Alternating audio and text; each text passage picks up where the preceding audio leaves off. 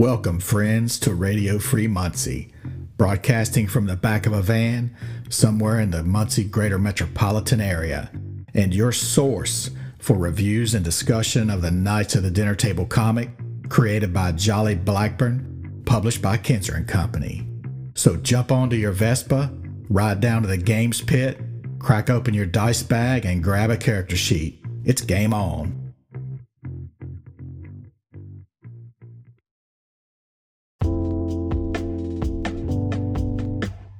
Go ahead and pull over, Wes. Let's yell at that guy. All right. Is that a is that a does he have a dice bag on his belt? Yo, dude. Yeah. Yo, holy shit. Is that Dave Kenzer? Oh No, man, That's not Dave. Dave's got Dave's Dave's doesn't have that much hair. he's much more muscular than this guy. Yeah, yeah. Well, you know, COVID. COVID did a number on me. Hey, it is Dave Kenzer. Hey guys, Hey man, come on. I don't usually get in strange vans, but I, I, I know you guys, so yeah, go for a quick ride around. Yeah, hop on in. We just got done talking about uh, finishing up Bag Wars. You you remember that one, right? Yeah, I've heard of it. Let's hit a drive through and pull over and talk for for a bit. All right, you pay. What? Don George. Yeah. Make the new guy pay. It's G week, so George has to pay. So bag wars, yeah. So I'm happy to talk about that. I'm happy to talk about my old campaign too, and it's got some, it's got some Greyhawk in it. Got a lot of Kalamar history because that's where it came from.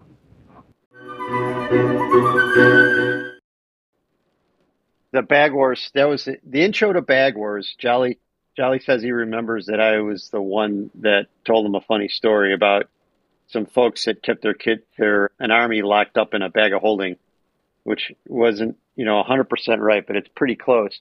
And I think if you look at bot five, page four, I think it's page four. No, that's Hacknoya. I don't know what page it is. I just had it. Behringer. Maybe that's what's Behringer in bot four. It starts uh, troll stories in five, then Behringer is in KODT fourteen, the Behringer Rebellion. Yeah, so that's in five. 14, I got fond memories of 14. 14 is, it's interesting because, so I'll give you a lot of inside baseball here. This is different than what you guys are expecting me to talk about. But so, you know, I think it's well known that Jolly joined Kenzer and Company after leaving AEG, where he, where he created KODT for, for actually, he created KODT on his own and then got together with AEG, guy named John Zinser, and they, they formed AEG and he, he worked with him. And then after leaving, he joined us a year later. Issue 14, well, after, after Jolly joined us, we issue four, five, six, seven. Those issues were basically just a comic book with a little bit of extra stuff like an editorial and, you know, some fake ads and what have you. And at the time, Shadis was the only independent magazine, and it was sort of battling Dragon magazine. And I think when Jolly was there as editor, I think it was doing a really good job. And as he left, it maintained for a bit, but started slowly degrading. He had some interns and some others that that he worked with, some employees that I think some of them were very loyal to him still, and they they they did an okay job. But without Jolly, I think it was doomed, and it started slowly coming down. I mean, Jolly is pretty brilliant at doing magazine stuff. I mean, that actually may be his, you know, thing he's got the the greatest knack for, and and we had a plan ultimately, I think, to turn KODT into a magazine. That was our plan. And when issue 14 came out, it was our first one where we added a bunch of extra stuff. There was like, there was like a, a Kalamar adventure in there, an AD&D 2E adventure with a map and stuff. And I was really proud of that one. I think it had an eight page insert where it was essentially like a magazine. I got a call from John Zinser, his old partner, like right after that. And he said, I know what you guys are doing. He was he was totally pissed. I'm like, what, John? What are you talking about? Oh no, that was just an insert, right? But but eventually Shadis went out of business and we kept going and so there you know, it is what it is. So but I thought that was pretty funny. And so at fourteen I, I have a soft spot for that. And also it kind of shows when Jolly joined us, we really had the main plan was we were gonna write a bunch of role playing products, a bunch of fantasy role playing products. And, you know, Kingdoms of Kalamar was our campaign world that we had, and we had some adventures planned. We had one that was published, another one that was almost done when Jolly joined. The second one called Secret Temple of Adagi, I noticed was also mentioned in the the first, I think, Behringer's Rebellion at the beginning. The, the the flavor text for it, where they're walking through the desert and all that, that was because we were working on this module. All four of us working on this module together that was set in the desert, and so that flavor text kind of snuck into the KODT strip.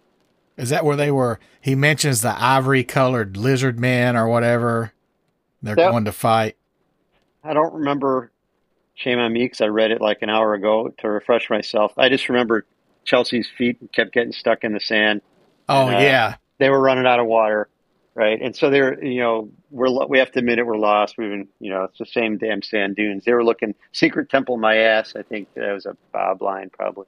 So we we we were we were writing that, and you know, and I remember Jolly's big contribution to that. It was near the end, and he he added a bunch. There was some cool stuff in there with in the in the city Dagasha, not far from there, a bunch of like scams and tricks that could be played on the party by by thieves. That was that was one of the big things that he contributed. Anyhow, that was issue 14, and I got a really soft spot for that because it was the very first magazine type issue. Also, Behringer's Rebellion came out of that, and I'd say, you know, that those are kind of the it, the golden age, starting like with issue six, but ramping up through those six through fifteen. Those were the maybe through 20, 25. Those were the ones where we were really working as a team, four of us. I don't think anything got published that all four of us didn't didn't go through. And I remember reading the strip today. I think it was Dragon Repository. Don't quote me. That was the first strip that we did, like without Jolly. And I think he he came in later and he reviewed it, you know, as editor. But we had we did it and handed it over to him. We're like, oh, here, cool. But there's a footnote in there, and that whatever that bundle of trouble is talks about that. I guess you guys probably already made it through that bot and had a had a had a van had a van discussion uh, we, have done uh, issues no. one through seven. Yeah, and then and then we did Bag Wars from the trade paperback. So we we're getting we're going to get back on track with issue eight with our our next one. Yeah, all right. I, I love to join you for some of those early issues. It was a really exciting time for us. We were finding our way, like as a team, working together, and just enjoying each other's company and you'll see i mean even looking i just looked at one of these editorials even looking back at some of these editorials they're always about like hey we were at this con and we were you know we wrote this one on a laptop while you know working the booth you know there, there was those were times when we did a lot of small cons and you'd have you know sometimes hours of downtime between customers where you're just hanging out you know and getting to know each other so that I mean, we were friends before that, but we were, you know, becoming much tighter during those times. So those are that was pretty cool, pretty exciting time for all of us. I think as as industry professionals. Well, in in Jolly wasn't part of like your because like some of you guys were friends like since you were kids, right? So the first one I met was Steve. I met him freshman year in high school. He was in my biology class, and it was alphabetical, but he didn't sit next to me. That was a different guy named Phil Creticos. He sat on the other side of the room because, you know, Jay was on one side and then we, we started on the other end. So we didn't know him very well. There was a lot of things I could say about Steve, but none of them good. Like, totally didn't like the guy. he was he was really really really weird. he wore his glasses funny and. Uh, wait, you're, are you sure this is Steve Johansson you're talking about? Little, he was crazy. He was like kind of one of the nerdiest guys ever. And anyway, I had a D and D campaign at home, and that you know after school, you know, a bunch of other we were all nerds, bunch of nerdy freshmen, and and he, he heard us talking about it, and he he would always ask, and finally we are like, yeah, you can come and play, and like we didn't like playing with them. Sometimes we would not tell them when we were playing, so we didn't want them to show up so that was how I first met Steve. Brian independently met Steve in homeroom because it was alphabetical. We were a big high school. We had a, I don't know, over 3,000 kids. Our oh, Wow. graduating class was almost 800, right? Or it started at 800 and finished with 750, 760. Well, I like think that. my entire high school only had like 500 total. The whole high school. Yeah. Yeah, so there was kids I graduated with that I never even knew. You know, you know most of them, probably five, six hundred of them. But so he was he was with Brian in homeroom, and they got to be.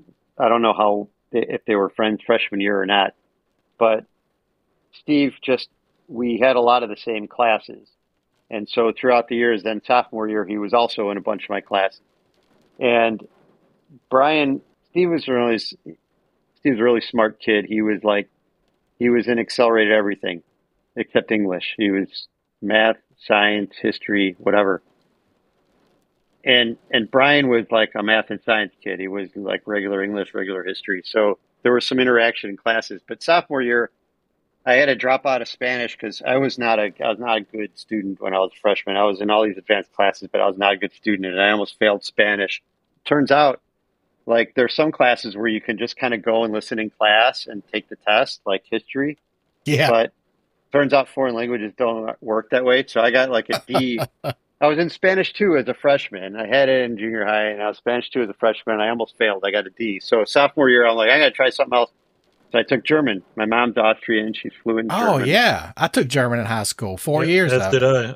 I took two Yeah. years. of it. Awesome. So I was like, hey, I got to learn German. So alphabetical seating chart, guy in front of me, some guy I never met before, Brian Jelke. So that's how I got to meet Brian. And Brian and I, unlike Steve and I, or Steve with literally anybody I knew, I don't think Steve even had a friend freshman year. He came from a parochial school. He came from like some sort of Swedish, no, Norwegian, I don't know, one of those, some Nordic parochial school, Lutheran school, like through K through eight. So he didn't know, like we all came from kind of public junior high. So we all came packaged with a bunch of kids that we knew. He was sort of by himself. And, you know, looking back, I guess we were kind of assholes to him, but he was really not likable. so, so he was, you know, And there might have been 90 kids that were all in all this 90, 120 kids that were in these sort of advanced, ran through these advanced classes. But you take regular classes like gym and, and, and foreign languages where you're kind of with the crowd. And so that's where I met Brian. And Brian and I hit it off right away. We became great friends. Probably by the end of sophomore year, we were, we were really tight.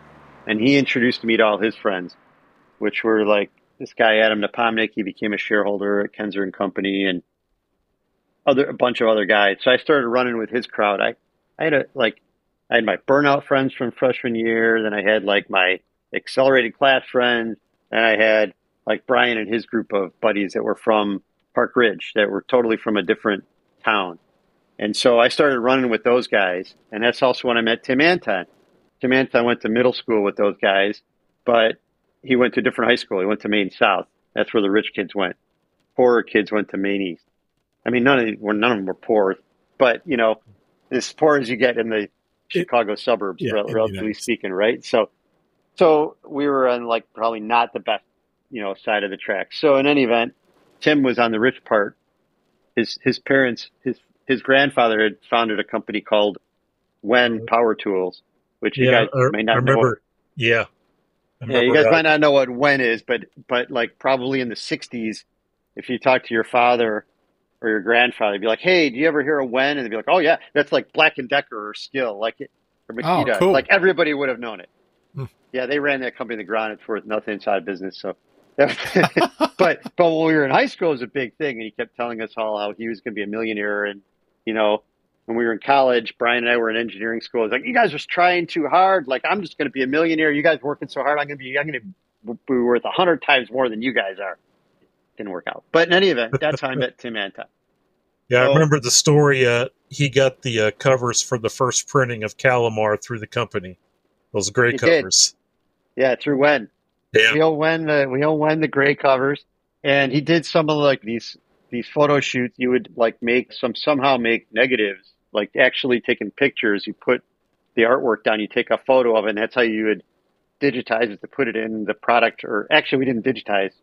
We actually they called they were called paste ups then, and we would actually have like papers, and you'd glue onto it a printout of the text, and then you'd glue the picture into where it went right? And you'd have to line it up by putting it on a glass table and putting a lamp under it. Luckily, my dining room table was glass.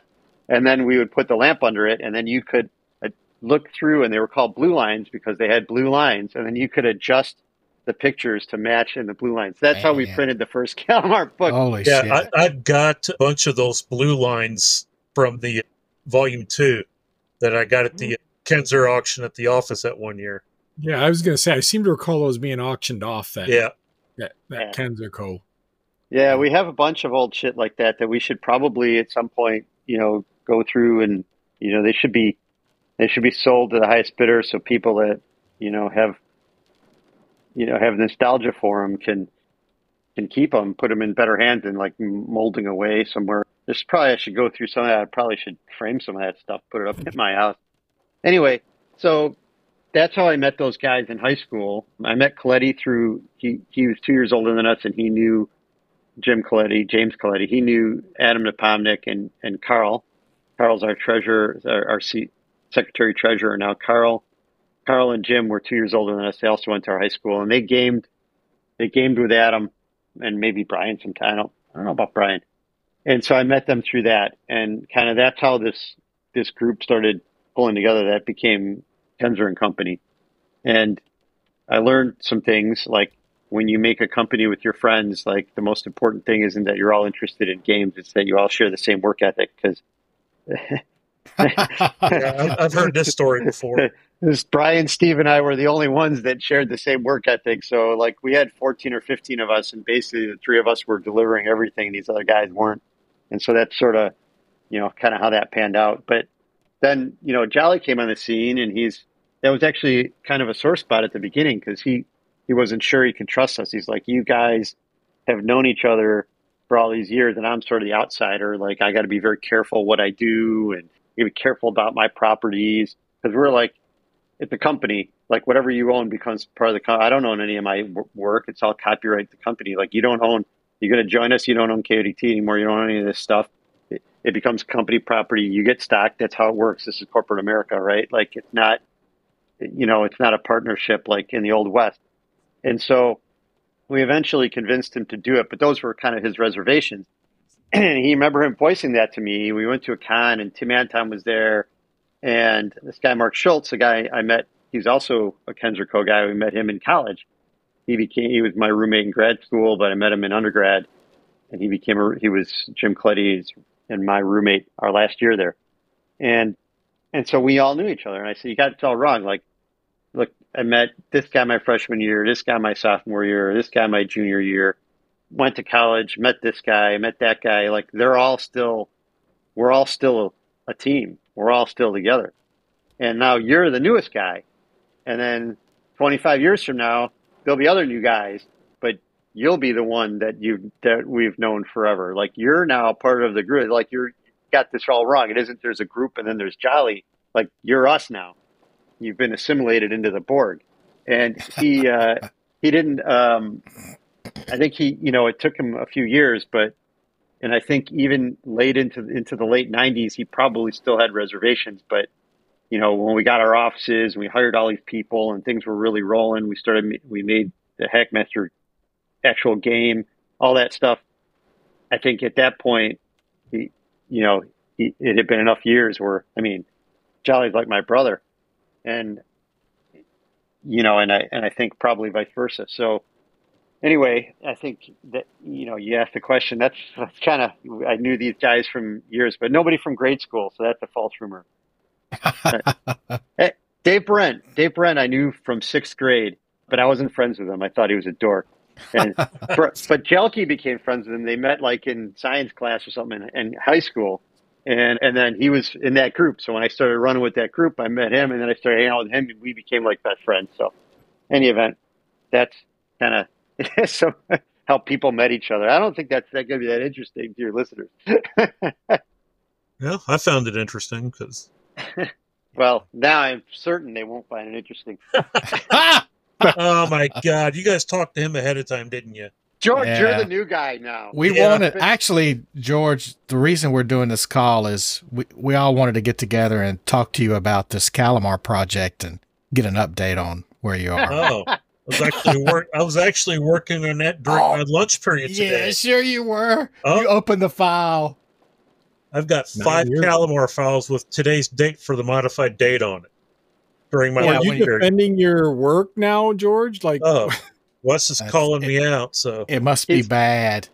He's he's uploading stuff faster than I could than I can read it. So you want to talk about Bag Wars or whatever? And you distracted me by asking me how I met all these guys, and I rambled because I'm getting older. yeah. I think Yeah. that's why we ramble whenever we do all these episodes because we're all in our fifties now. Mhm. I'm 64. Oh. No, you're just Yeah. Just kidding.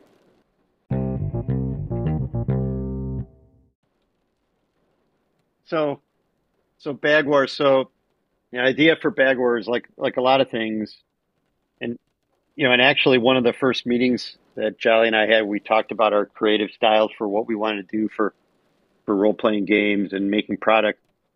I walked him through sort of Kalamar and and, and the central portion of the world of Tellene being the the Kalamaran Empire, and then he was like, "Oh man, that's totally like this empire that I had in my in my world, which later became Garweeze Wurld," and and was, there were a lot of similarities. So we we took a lot of add and adding detail to, to Kalamar. We used a, a lot of stuff from Jolly's campaign, and and he would write things and he added in, and so it became you know he and he became part you know part owner of that, if you will, like uh, intellectually, just as a as a as a game designer, and kind of like how we both were going similar directions with our home campaigns and with our home worlds, and and all that. Same thing sort of happened with Bag Bag Wars. I think you know he had a he describes in a footnote that he had a a player that was putting like a hit a squad of troops in his bag, and he would try to use it to smuggle them in somewhere or something, and then he forgot about them. They all died, and like one there was a Donner Party situation where one of them ate the rest, and he was pissed. Jo- Jolly and I were talking uh, about you know that sort of thing, and I said, and my story, which I don't know if I made it into an editorial or not, which I think I think the Bag Wars is more based on, considering both Brian and Steve played in that game, was that in my home game, which it was before there was a Kalamar, before it was a Twinkle in My Eye, we were playing in in uh, college. It was set in Greyhawk in the Great Kingdom, and the idea was they were trying to find the long lost emperor in or heir to the throne to put on the throne.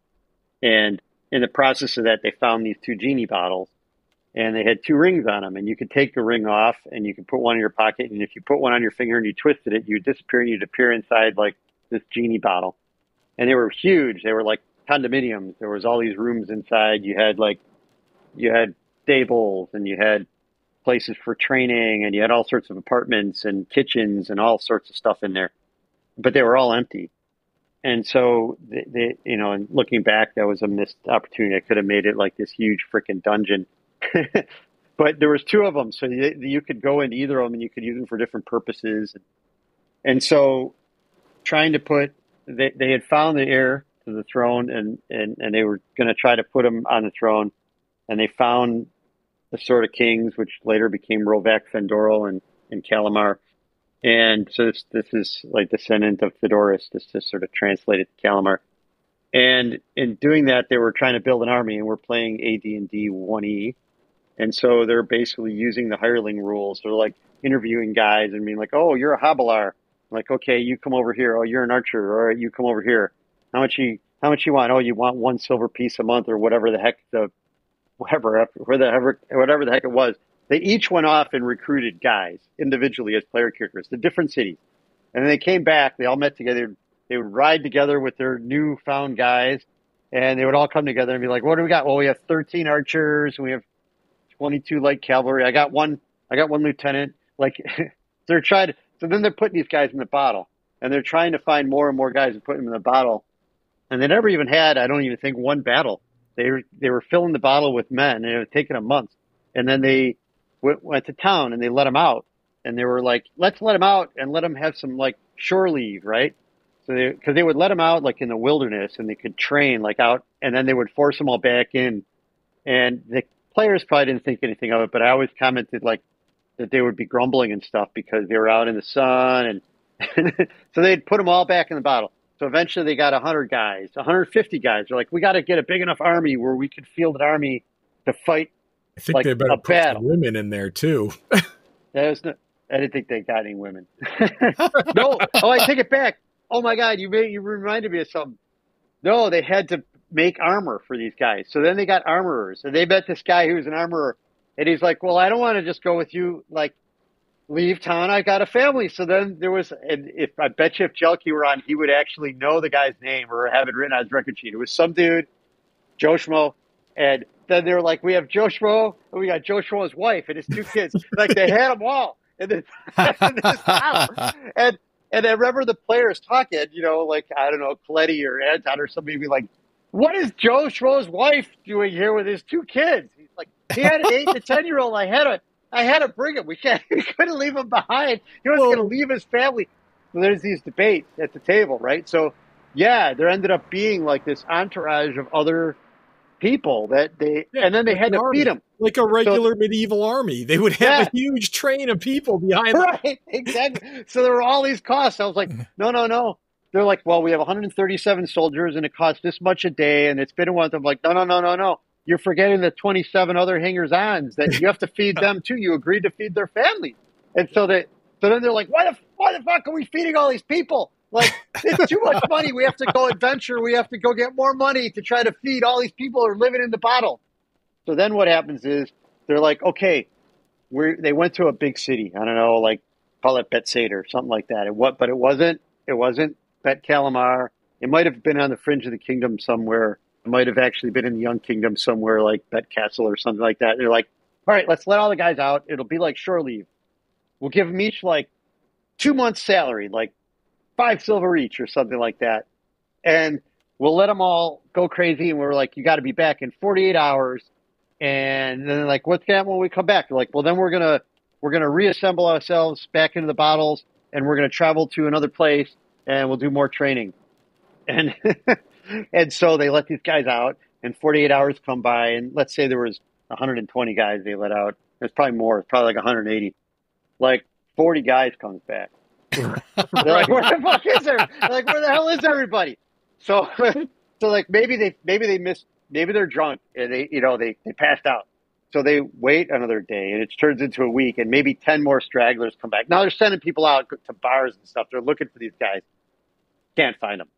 They obviously went AWOL. They're like, they're like Well, screw this. yeah. I'm not going to go live in a bottle for because they would leave them in there for like five weeks, right? While they're because they don't remember. They got to get them in these bottles, Yep. just like Brian in this in the strip. They put them in these bottles, and they're like, "We're going to go fight these giants. We're going to do this. We're going to do that." They're being adventurers, and then they're like, "Oh shoot, I'm wounded. I have to rest for a week. I'm down to zero hit points. Whatever." No one's thinking about the guys in the bottles. It goes on. They do a whole adventure. They level up their characters. They train. They go do another one. They're trying to save money to find. And they're like, "Oh, we got to build our army." But then they forgot they got these guys living in the But they bottle. got an army. Yeah. Now they have food and water and all this stuff, but like rations. But if you think about it, they're living in basically underground. Like there's no, it's not like Yeah. there's windows. right? well, and, and, and there's no, there's nothing, there, there's nothing new. They're living underground with the same group of people, so there's nothing, there's no entertainment. There's no going out. There's Right. no, like they're Right. stuck there twenty four seven. Yeah. You know, They didn't even have work to do. They were Right. like, oh, Yeah. oh, we're gonna go train. Let's go hit the dummy for a while. Like no, no women either. It's not like an army that marches into no, is marching across the countryside or something. There's just nothing. you figure there's like a whole army of 15 to 28 year old guys in there, like for six weeks with nothing to do. Like People would be probably dying. murders. Yeah. Yeah, they'd be killing each other. They'd Right. literally be getting into fights and killing each other. Right. And they all have weapons too, right? They're all carrying. Oh yeah, yeah, they're, they're yeah, they're heavily armed. Heavily Yeah. armed. And there's armor, there's armorers in there. The, what they got something to do, right? Because they're making armor. Like I got, it. and there was weaponsmith. Uh, oh, I I pumped out 22 crossbows this week, right? Like, and then go to towns. They'd be like, we have to get resources for these guys, right? Like, what do they need? They need wood, or they need metal, or they need, you know, you got to buy more coal. Funny stuff. So anyway, I was telling Jolly that, and that's sort of how the Bag Wars got got formed between those two campaign stories. And Jelke was his dwarf, Bromide Ironheart, was guy guy carrying the bottles, and he he recently started using him again, actually, and, in Hackmaster, Oh, And, uh, cool. and it, qu- quite impressively, I might add. At, at the last game session, I was like, "Bro, your your dwarf is." Is way more awesome and honorable in Hackmaster than ever was he ever was in AD and D. He was kind of- he, he was kind of a scumbag. Now you're like some kind of hero. So how, how did the uh, bag zones come up? Are you I pretty sure that was a brainstorm session, but I actually think that was Steve Johansson who might have had that initial spark, and and that became like, what if what if they're all connected? Like there was a kind of I remember having the discussion, like the four of us. There may have been other people, like Noah, one of our uh, interns, or he became an employee, but he was an intern at the time. There may have been some discussion around that, like. Uh, it might have been pre. That was probably pre Noah. I don't think he joined us till like '99 and and there was probably discussion around like what if these bags like you know it's a world. Like what's past the what's past the bag? Like what's over the horizon? We're like well maybe other bag like this is a place where other bags are holding ghosts. so that Oh, yeah. that that's how that whole thing started it was a brainstorm. And and i don't i don't remember the exact genesis of it. That's i'm sure jolly catalyst i'm sure jolly remembers. He probably remembers that he came up with that idea. But i i think it might have been steve. That's the catalyst there. I mean, once once that's out of the out of the bag, that hey, these are connected. fun. Boom. This yeah, it's that's it blows up. Then that's cool. Yeah. So, so anyway, yeah, that's that's how it started, and that's how we, you know, it, it's these sessions of sitting around just having having a drink or eating a pizza and just talking about this stuff. That's how that's how it happened. And our honest to God, our best work was, you know, passing passing strips between each other's or or modules or whatever chapters of Game Master's Guide, like and I said it in the past in different formats, but when the four of us actually worked on something where each of us contributed and edited and wrote and added, that was by far our best work. And I, and I just think, you know, I'm blessed to be able to work with three geniuses that that that's everyone besides Jelke. Three three ge- no, I mean, I think the four of us together was, you know, I don't I don't think anybody could could do better than than what we did as a team. And I and I, I look back and I just think, man, it's a shame that we didn't do more than we did.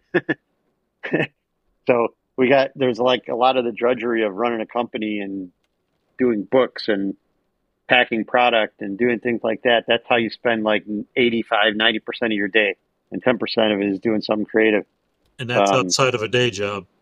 Right, except Jolly. Jolly is the other kind of the reverse of that. He Mhm. spends more time doing creative. In his downtime, he's still creative, but it'll be like, I thought of a way to do an ad for this, or I tweaked this thing for the website, you know, or I took a picture of this thing. You know, it's it all ends up being, you know, very creative. So anyway, had we had we, you know, I I wonder what it would have been like had we all been able to do this full time for like a decade, and you know, what kind of cool things we would have done. But you know, game games industry is not the way to raise a bunch of kids, and it's it's hard. There isn't there isn't money there. Even successful companies, they they appear far wealthier from the outside than they are from the inside. And I'm talking companies that seem right now way bigger than us. You know, like they're just not. It's just not the way they look at cons. You know, you, if you saw their offices and what's going on there, it isn't the same.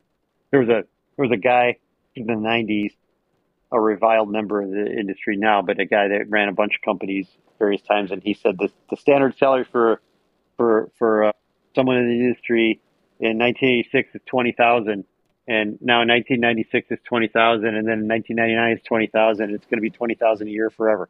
that is, he's probably closer to right than wrong.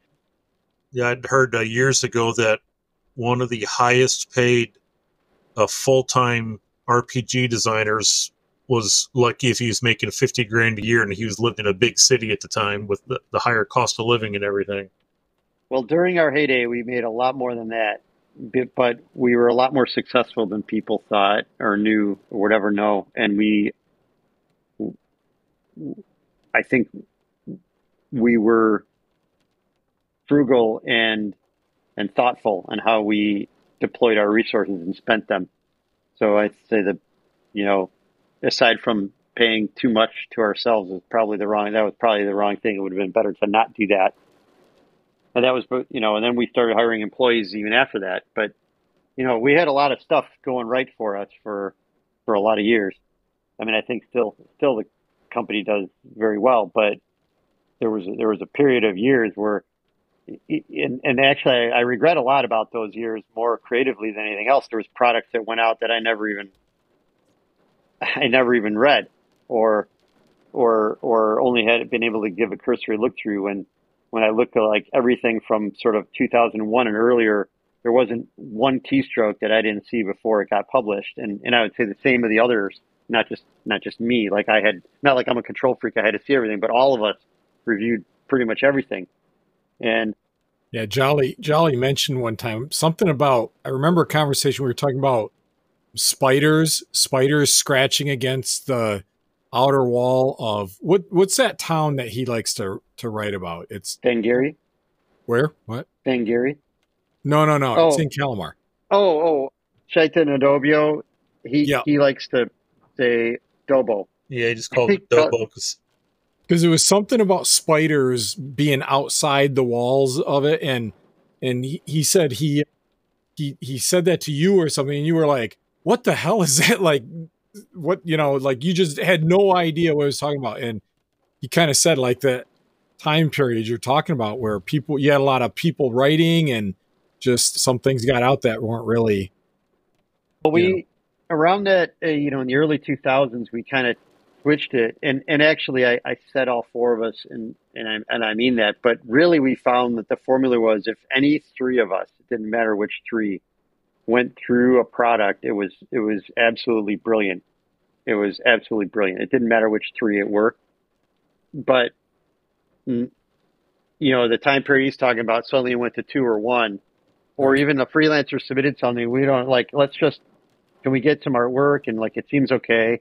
but they're probably that's probably a very fringe case. But there's things with George's name on it that I look at later and I'm like, oh my god, why? I'm just kidding. I'm just kidding, George. I want to see what his face would look like. I remember when we were talking at GaryCon, uh, and there's a couple products I mentioned. Like I've never even heard of that one.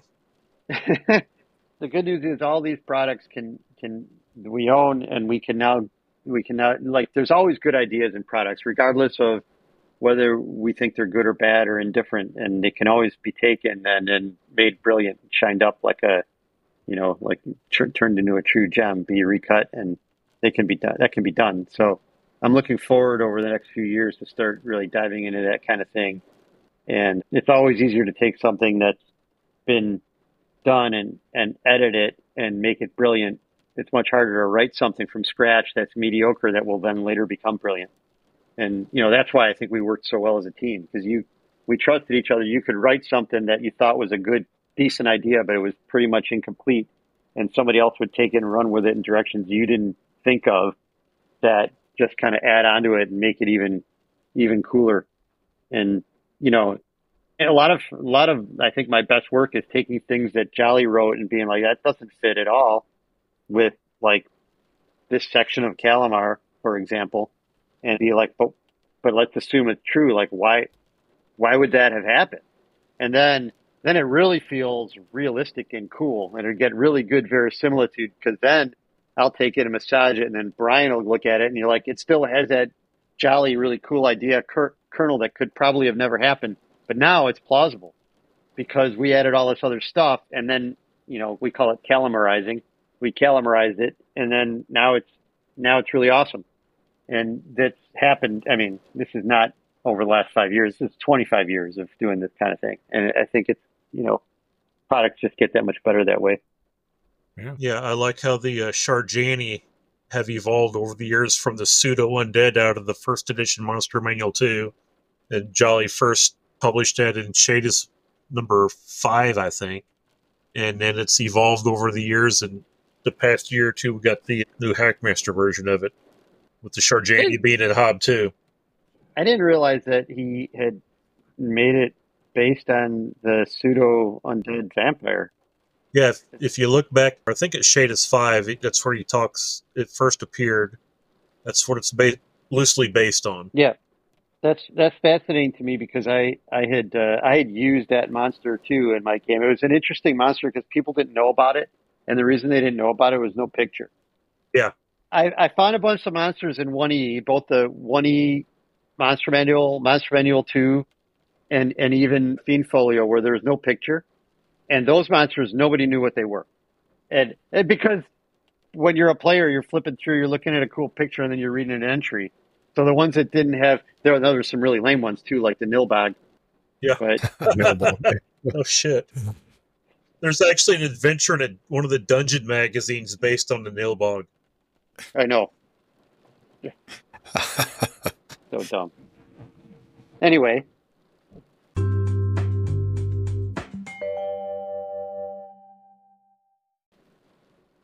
all the time we're we come up with okay bag wars that so you know we like that story arc but man what are the other ones that you would like to see right like carvin marvin or you know pack of doom or you know what what are some of these others that That, would that's the one I want. Carvin Marvin and the Pack of Doom. I yeah think that's my So- favorite overall. so the original Carvin Marvin strip, I believe Jolly did that on his own.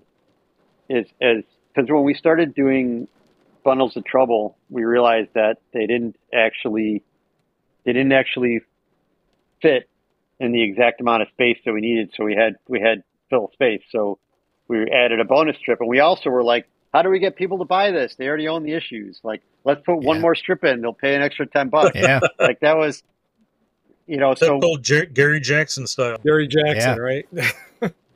Yeah, I'd say there's probably more Gary, more of me and Gary Jackson than I'd like to admit. You know, really? No way. No way. so We're so Uh, shocked to hear you admit that. Yeah, we, we talked about that uh, one of the earlier episodes about who Gary Jackson was based on. yeah. Uh, did you have Jolly as a guest for that? we had you're the first person that's been on Yeah, yeah, you are. you're our first Oh. uh So celebrity I, I I was just reading one of these bots, and it had a, the first, I think, an early Gary Jackson strip that Jolly and I worked on, and it and the commentary at the bottom was like, fans usually don't like Gary Jackson, but they're Here. So it's the it's the one-legged dwarf. It's the one-legged dwarf thing, the Gary Jackson files. yeah Um, and it and it was it was that those strips that actually launched Gary Jackson as being more of a regular guy in the comics because people really liked that inside look into Heart Eight only because I think it related to the rest of the characters. And I, I put a footnote in here somewhere in one of these spots I'm looking for right now that actually said that. And it's a, there's a footnote, it's a different footnote. It says, it's funny we started issue 14 with this strip idea. This is this is a sure thing Gary Jackson files where they're all calling in asking for a mini because that's how game companies are. A bunch of people ask for the same thing, then you're like, hey, we should make Right. that product. And Yeah. like, yeah, right. Yeah. yeah. So it was suggested from Hal, the guy that was the the president of Thunderbolt Mountain at the time. He made some really great miniatures, actually. He also made the KODT miniatures, by the way. And that ended up being like one and a half issues. It's like that one strip idea. So anyway, I can't find the footnote now, so oh well. I don't know how I got on this, but in any event, yeah, here it is. Page 70 of Bot 5 says this issue had more Gary Jackson panels than any issue we've ever run before or after. Typically, maybe now there's been more after, but at the time there wasn't. Typically not as popular as the Knights. This time our readers just ate it up. The tight coupling of the actual Knights and seeing the results of each Hard Eight move made these strips more endearing than usual. So, anyway, was, and then it became the box of body dwarven parts, and Bob's looking for a right leg. And Yeah. Of course, of course, he can't find one because they're all There are none. there are none. oh man Gary Jackson's kind of a compilation of all the the crazy things that we've seen other game company you know, business folks, which is also the creative folks mostly, you know, ideas they come up with, like, oh God, I got all this stuff to move. How am I going to sell these products? I got a warehouse full of stuff, and it's or it's all filling my bedroom. I have nowhere to put this stuff. Well, how what what kind of thing can I do to try to sell these things? And you sit around coming up with these ideas, and so that's sort of how that how that came about. That's like the Power D4. Steve No. Johansson had he, he told me that he had ordered like 2,000 of them because that was the minimum to get the price, and you guys were looking for something to sell. He says, Hey, I got all these 12 sided D4s sitting at the house. Yes and no. His plan was originally to make those D4s and and we were gonna we were gonna sell them in some we were gonna sell them in some way and we were gonna do a Kickstarter on them. I think originally, but we didn't know he ordered them. He did it on his own. I guess he he was like bitching with someone about about how you know four siders how Um, crappy they are and they should be shaped like a 12 sider and have and so and by the way those things are killer. If you like i don't use them when Oh, i yeah. game master because i just think it's not fair. Like if i roll monsters that do 3d 4 damage that's an au- with penetration that's an automatic like 19 right there. Yeah. so i don't, I don't use them. I use the old school like pyramidal one. I remember first time I saw them, S- Steve was telling me about them at Gen Con and told me where to go buy some, said they'll change my life.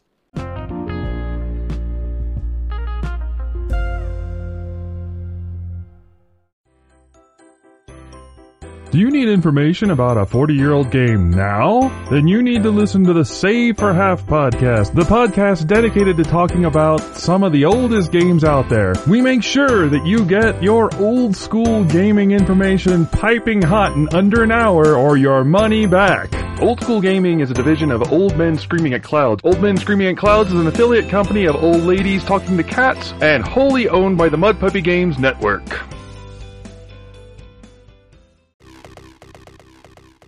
Has this ever happened to you? Okay, Tommy, you need to roll a 12 to hit and save the party's bacon. With my bonuses, that only makes an eight, baby. Oh, geez, a six. Don't leave critical rolls to chance. When your party is counting on you, wield the best. Choose Black Oak Workshop Dice and Accessories. With over 175 products, the family owned and operated Black Oak Workshop's thematic and innovative designs will jazz up your game. Let's try that again, Tommy, with dice from Black Oak Workshop. Oh, Draco Lich, D20, don't fail me now. Natural 18, baby, take that, foul beast. The lone kobold succumbs to your relentless assault. The day is won. Black Oak Workshop, official dice maker for Radio Free Muncie, home of the original Adventure Calendar. Black Oak Workshop, where dice are treasure. Ask your game master about the 5% experience point bonus when using Black Oak Workshop dice and accessories. Side effects from Black Oak dice may include angry dungeon masters, more critical hit, shorter combats, increased envy levels from gaming friends, excessive boredom from too much winning.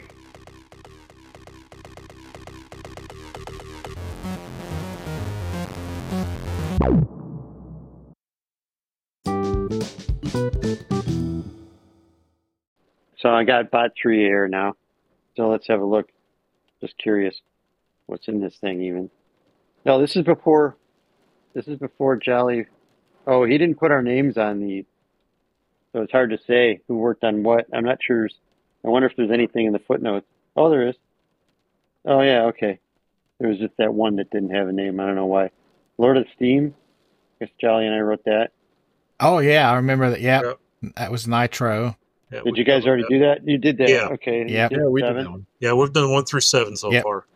I drew the first Bob's dad, and Jolly didn't. Jolly went a totally different direction, but it, but at so- at some point, I think he may have published the the original picture that he had. Because right at the even at, at the beginning, we were even drawing characters and stuff. The rest of us, we were taking a hand at trying to do stuff. Steve redrew Stevel from the hippie looking dude to like a guy that turns out needs a self portrait, which we didn't realize at the time. But later, we're like, oh, Right. oh, that was freaking you. Yeah, yeah. Oh, Yeah, I. I didn't realize Steve drew Stevel. That actually, because I always thought he was Steve. yeah, I, I I always just assumed that Jolly did all the drawings.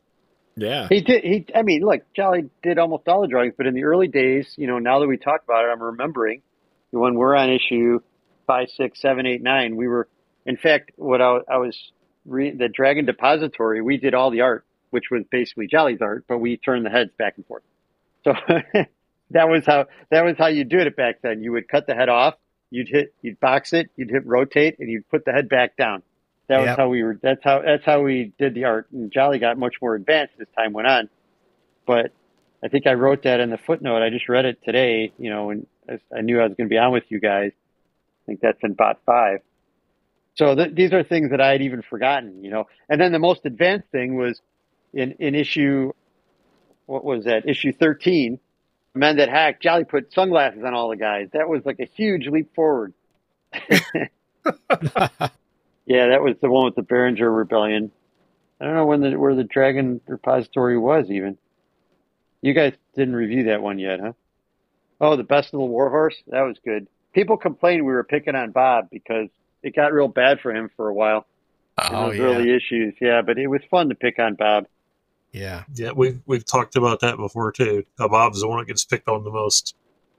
Oh man, BA with Bob so continuously. From the very first strip that's ever been drawn, you Mhm. open the door and a magic user dies. What? Yeah, he just kind of chokes.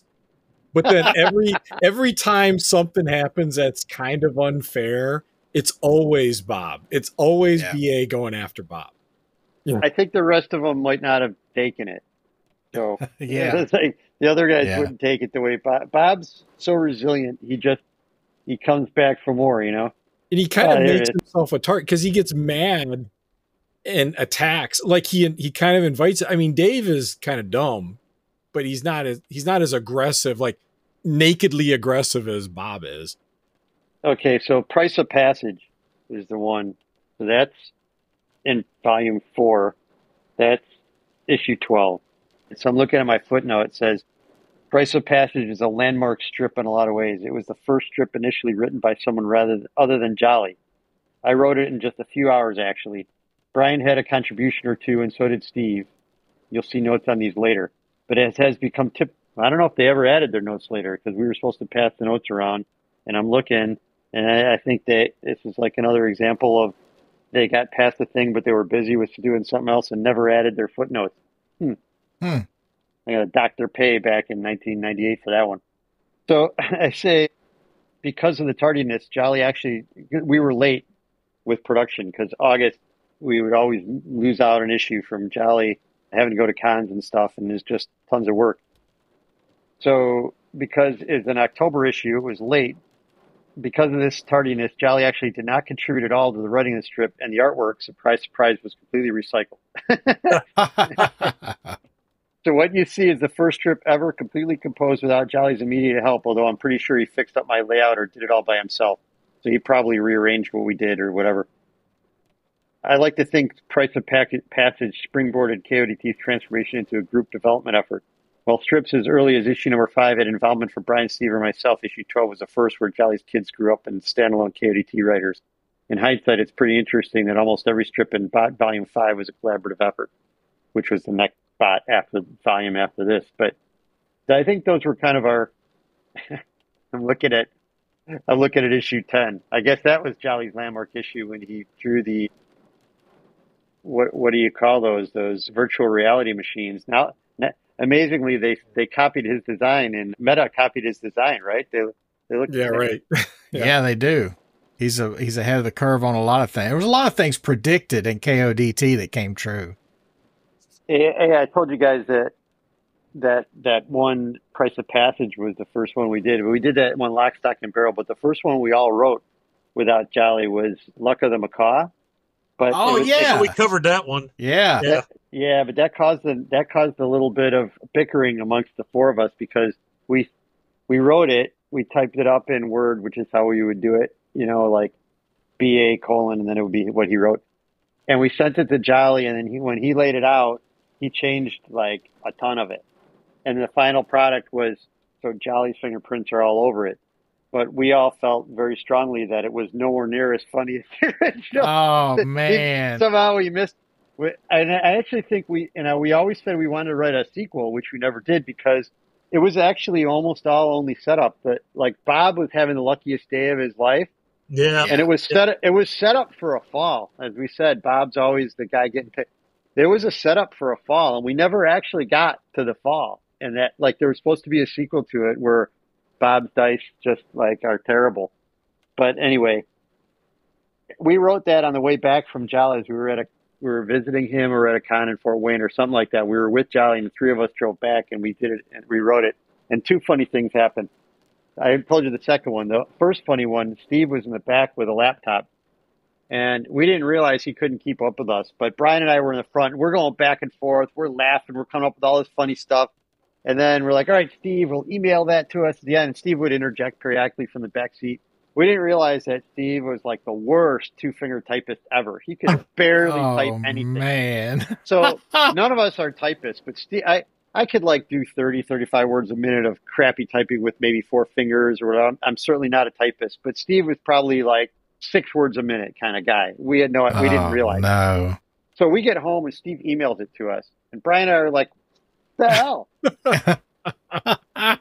There's like nothing here. This isn't what we talked about. And like we had to add a whole like we're like, where's the stuff about this? Where's the stuff about that? Where's that? Where's that? Where's that? And what we finally realized was Steve was sitting in the back, couldn't keep up with us, and like missed ninety percent of what we were saying. Oh, Oh, man. And he wasn't saying like, hang on, hang on, I didn't get Right, that down. right. He just was like, let us keep going. So we thought we're like, all right, next panel. And so we were like dictating panels and we got it. And it was like literally like 10% of the words that were finally published were actually there. We're like, Oh, what the man. Steve, where's the rest of it? It's an old file. And he's like, no. And he wouldn't admit that he couldn't type it.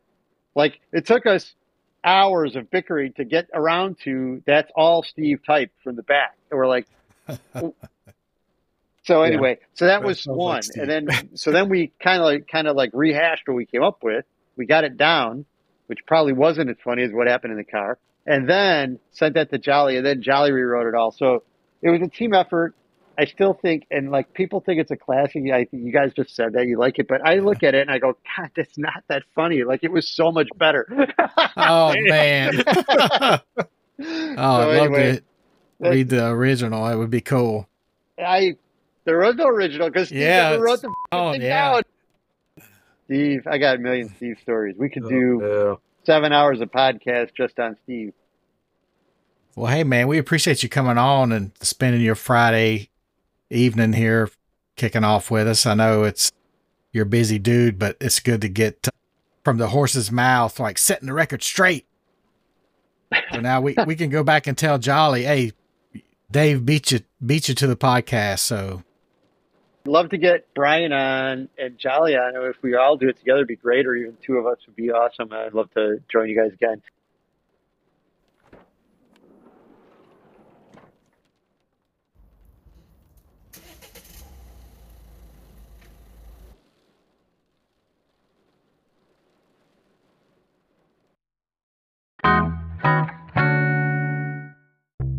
Thanks for listening to Radio Free Muncie.